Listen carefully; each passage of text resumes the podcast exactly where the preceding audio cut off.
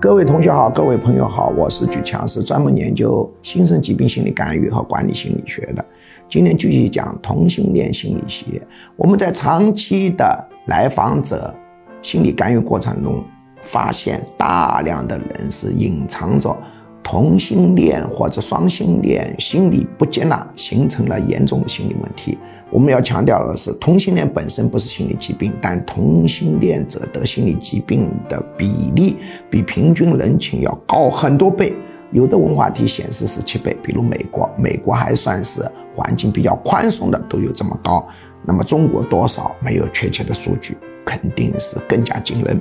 那么今天讲的一个问题就是同性恋焦虑症跟。艾滋病暗示之间的关系，我们在常年的来访者接待中发现，同性恋获得焦虑症的比例高得惊人。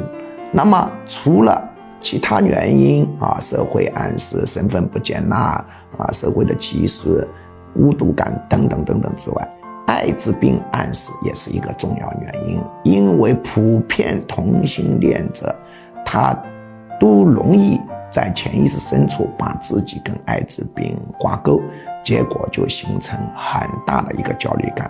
在心理干预当中，把艾滋病暗示跟同性恋者身份脱钩，这是一个重要的一个技术手段。